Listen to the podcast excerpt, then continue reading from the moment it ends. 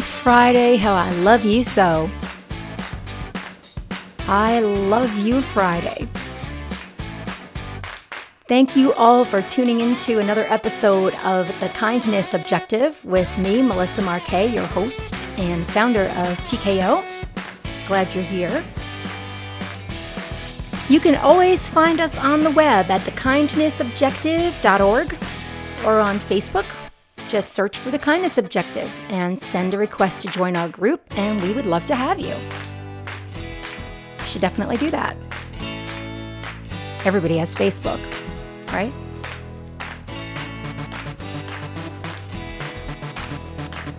I'm going to do things a little differently today on today's episode. Now that I'm learning how to use this equipment better, and it's Friday, so there's no need to rush. We're going to have some more random funny facts and stories to laugh at tonight as you unwind from the week. Some more feel good stories in the news and we're just gonna have a little bit of fun. Cut loose a little bit. You've earned it.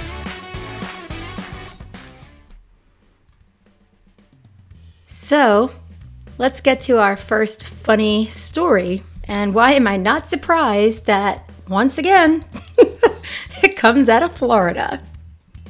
Oh, gosh. Oh, Earl Stevens Jr., 69 year old man, was arrested after rear ending a lady over and over again in the McDonald's drive through. well, when police arrived, he had a very nice bottle of bourbon and smelled like he had been enjoying it quite a bit. He told the deputies he was feeling pretty good. I bet you were. but then he said he wasn't drinking and driving. And he was serious. He said, I have not had a single drink while this car was moving. I have only drank at stop signs and red lights. what? he was serious. Anyway, he was arrested. He didn't even have a valid driver's license, but yep. what do you think the arresting officer even said? I, I mean, what is there to say, right? Like, Put your hands behind your back, you're under arrest.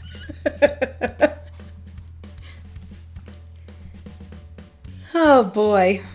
Here's another one out of Florida that's pretty funny. A man had to he was a naked man was arrested and had to be removed from his home by police after after using a George Foreman grill to bake cookies and starting a house fire.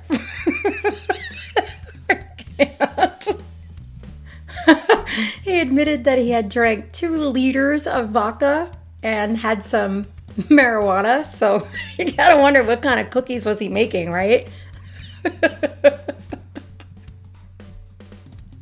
How do you have two liters of vodka and not die? That's what I want to know. That's a lot of alcohol. Holy crap. Speaking of alcohol in Florida, a Largo couple stole a motorized shopping cart from Walmart so that they could drive it to the bar. Can you imagine seeing somebody roll up on the scene in a motorized shopping cart? like, what am I looking at? now, this one's pretty disgusting. I remember this actually. I remember this because I think it went viral on Facebook, but there was a video of a woman shaving her legs in a Florida hotel pool with a bunch of people swimming around. Man, I would throw up. I'm not even playing. That's disgusting. That is nasty. Come on. Like, how do you even think that that's okay? Who does that? Seriously, though, who does that? it's so gross. Oh, my God.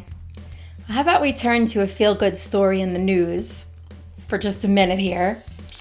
And let's talk about 19 year old Hunter Wart from Indiana who spent a year mowing lawns and scrapping metal, and he managed to make $10,000 that was required to purchase a safe haven baby box for the Seymour Fire Department. And it was successful. Somebody actually, a distressed mother, dropped off a newborn while remaining anonymous, and the baby was found safe. The baby girl was found safe inside. And it just goes to show that you can make a difference, you know, in the world. All you have to do is help one person. Amazing. That is absolutely amazing. And you know, I have to have to give credit to the mother because I cannot imagine being in a situation that would make me want to do something like that, whether, you know, you're a teenager or it's uh, a rape or an abusive relationship, you know, you've got to be pretty down and out to choose to do that. So, whoever that was was very brave, and I applaud you for that. That must have been very, very hard. Well, if you want to see something that'll brighten up your day, go ahead and uh, look us up on Facebook at the Kindness Objective and send a request to join our group and we would love to have you. And you'll find a story posted by the Chive of a boy that was born nine weeks premature and he weighed under three pounds. He spent six weeks in the NICU. And when he was able to go home, his parents came up with an awesome idea to do a photo shoot of the little boy, the baby, doing all these different manly things like shaving and mowing the lawn and you know, fixing a car. Really, really cute pictures. They, they made me smile for sure. And um, don't worry, the baby was safe every time. Photoshop played a huge role in here. But again, if you want to have a smile on your face and take a look at these pictures, they're, they're really cute on our Facebook group, The Kindness Objective. So check that out. How about a story out of Phoenix? This one is this one really made me do some thinking about learning CPR and things like that. Um, Ellen Driscoll is a teacher in Phoenix, and she had taken a walk around at lunchtime, you know, walking around the campus. And she said suddenly they were back, you know, where the kids were playing volleyball, and she realized she was going to pass out. And she reached out to a student and she said, "Help, help." And she she fainted and her heart stopped and Salim Muhammad, one of the students at the school, was in the school's gym. And he said he was working out when two girls came in and, you know, called for his coach. And he ran outside with them. And he followed the girls to the teacher that was laying on the ground unconscious. And and they told him that her heart stopped, so he started chest compressions right away. The coach urged him on, and he he stayed at it for five minutes when the teacher finally came out, gasping for air. Mohammed is studying auto collision at Metro Tech High, and he says he learned CPR in health class, never thinking the day would come that he would have to use it. But now he says everybody should know how to do it and that it really isn't hard, it's pretty easy. Teacher is recovering. She's eager to meet Salim Muhammad, and he is hoping to get a chance to go ahead and visit her. Tell you, you know, you never know when you're going to use something like that. My father had to take a class to learn CPR when he was working as a director of facilities for the school district back in New York. And it was on a Saturday, and he said, I don't really understand why I have to do this. I'm not around the kids. You know, I'm in the facilities department, but it was required and he went and he did it. And not even a week later, I was at his house and a lady came out from across the street with her little boy in her arms, limp and blue, screaming, Somebody help me, somebody help me. And my dad, he ran across the street, put the kid on the ground, and started CPR. And he literally saved that kid's life. So you know, really, you never really know when you're going to use it, but um, makes me think I, I really ought to know how to do that myself, right? Especially being a parent. So that's that's going to be something on the to-do list for me. But amazing job by a teenager to step up to the plate like that and stay calm in such a chaotic and distressful situation. Definitely got to respect that. Want to throw an idea out there that some people may not know or realize. But did you know that even if a cell phone is no longer connected to a cell service, you can still use it to call 911? You can. So, if you go through your home and your junk drawers and you find any cell phones that are laying around and you don't need them, why not go ahead and donate them to a local women's shelter? When the folks leaving those situations first get back out there, they certainly need some time to get back on their feet emotionally and financially. And you could literally save a life by offering a phone to someone who may need it to call 911. So just want to throw that out there. Now, this is pretty cool, and this is something that my son and I did up until he turned five back in May. Dolly Parton has a program, and they will mail your child an age appropriate book once a month from the day that they're born until they turn five. No obligation, no catch. She just wants to make sure that every child has books and they have actually distributed over 80 million books since 1995, which is incredible. And they're great books too. Um, you know, there's, I don't know, when you're little, there's something so exciting about having mail come to you. So I know when my son would see the book in the mail with his name on it, he would be like, I got mail. And, you know, he loved it. And um, really good books, really good stories. And uh, you can sign up for that online for free.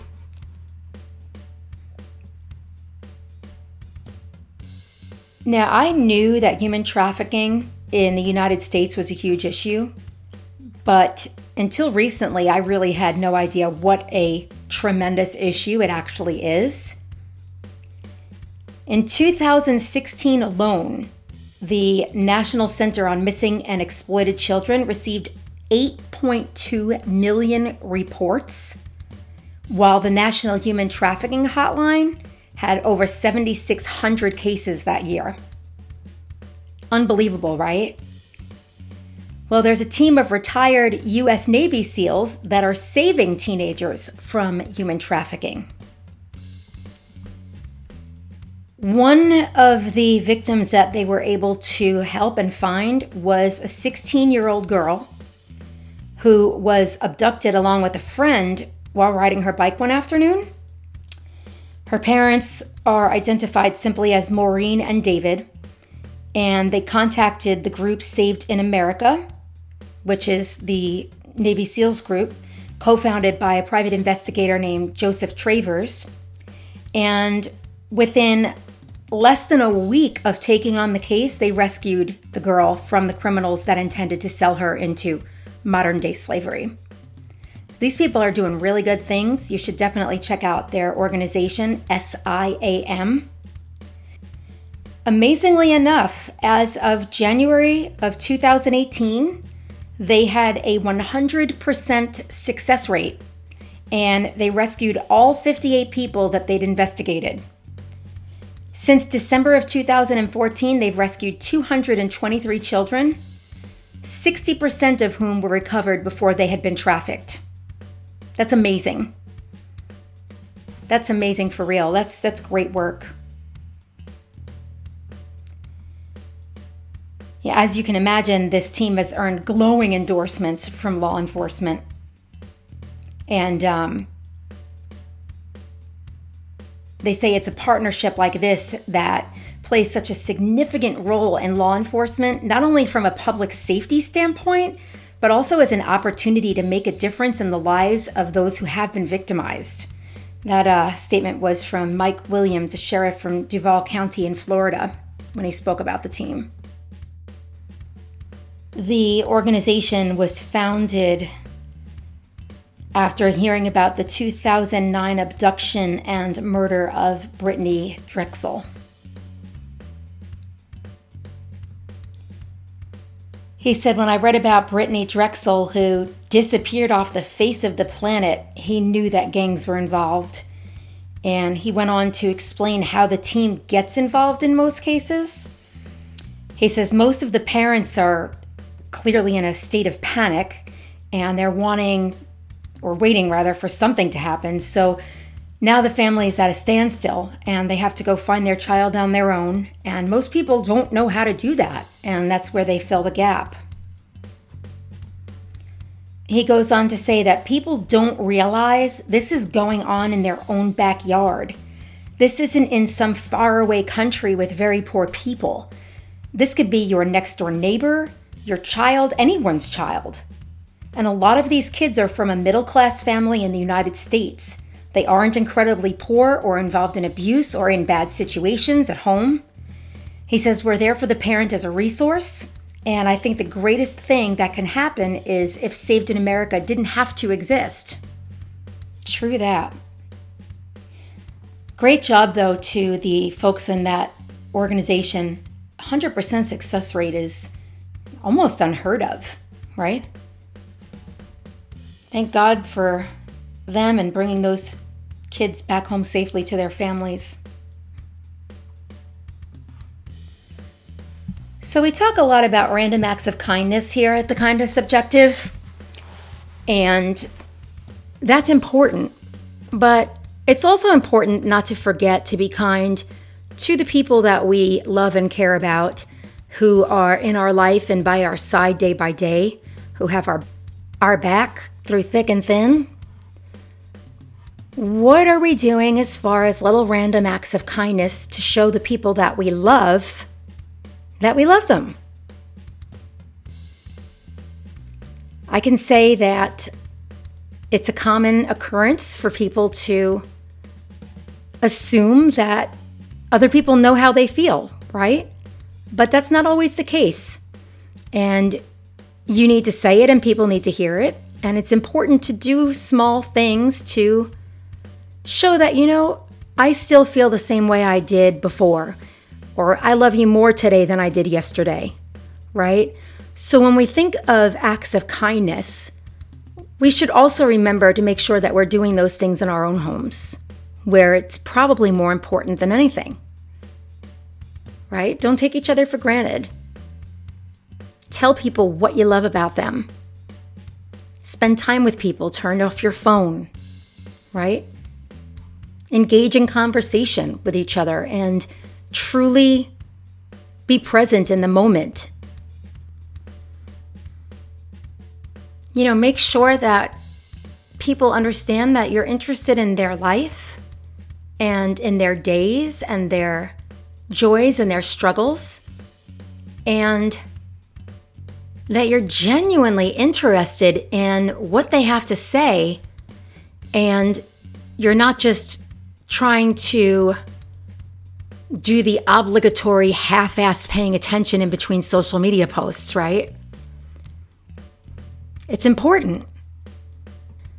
And that goes for romantic relationships, relationships with your children, relationships with your parents and your friends.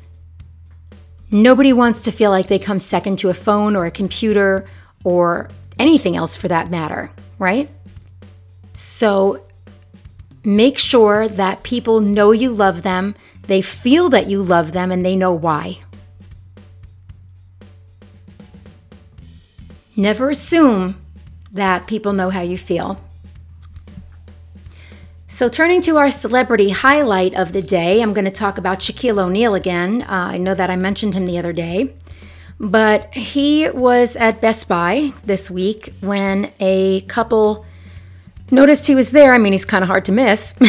and they offered their condolences for, you know, the loss of Kobe Bryant and, you know, what have you, his daughter Gianna. And he was so touched by that that he told the couple to pick out any laptop that they wanted, which is what they were shopping for, and that he would love to pay for it for them because he liked them and they were really nice people. I thought that was a really a really sweet story, especially during his time of grieving to be thinking about making someone else happy. That really says a lot about that person and their character. So, I did want to point that out. So, until next time, I hope that you all have a wonderful weekend filled with love, laughter, kindness, and happiness. And As always, you can find us on the web at thekindnessobjective.org, or again, as I mentioned, on Facebook. Just simply search for The Kindness Objective, send us a request to join the group, and start getting involved. We'd love to have you. Until next time, God bless you all.